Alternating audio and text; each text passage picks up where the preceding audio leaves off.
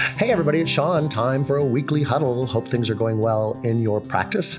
A weekly huddle is a time to get together and reflect on opportunities for growth within the practice that aren't necessarily related to medicine interpersonal growth, communication growth, culture focus, if you will. Uh, so, I was doing this workshop uh, last week, and one of the attendees talked about how she feels imposter syndrome. And I thought, oh, that's an interesting thing to talk about. So, we're going to talk about that today.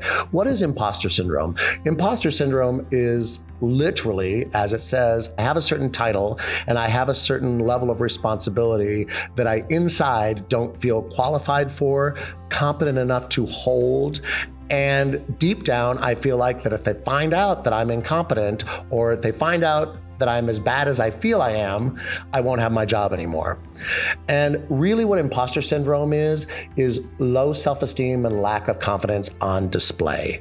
And so, the real thing to ask yourself is because obviously, if you're in a position, you got it because you literally have the talents and qualifications to have that job, or you've proven yourself to be worthy of the opportunity to have that job.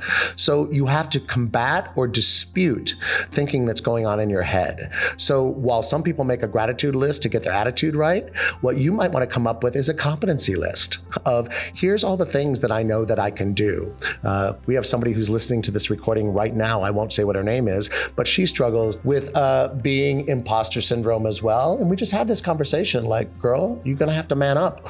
you're going to have to put on your big girl pants and say, I am capable. I am confident. I have this role. I am a professional. I am no longer a 12 year old girl who's afraid of her shadow.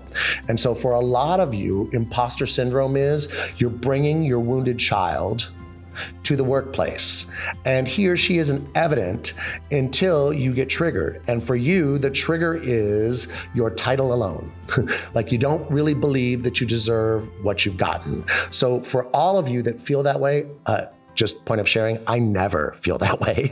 I'm the opposite. I have, I I, don't know what you would call it. I have, I should be able to do everything syndrome um, and don't think that I can fail at anything, which really gives me an opposite set of problems. I'm not in reality. And so, uh, but for those, those of you that do struggle with this, disputing it by talking about the facts to yourself. Look at your CV, see the products that you put out there. And finally, I would say, talk to people, get some feedback about how do you view me? Uh, do you think I'm competent at my job? I'm having having a day where I don't feel like I actually am capable of doing this job. I know it's a fantasy because I do have this job, but could you give me some feedback? Because I'm struggling today. So I think we just wanted to give voice to the idea that imposter syndrome exists. And in veterinary medicine, there's a lot of people who get elevated to positions that they didn't prior have training for because they've learned on the job and they have great skills. So probably in professions like these, there is more imposter syndrome because a lot of us have positions that we weren't specifically trained for, but we've been given. And what we've been given also is a bump in pay. And so we look at that and think, um, am I worthy of this? So it's really a self worth issue because trust me, most people don't have issues with taking a bigger title and more pay. So check yourself.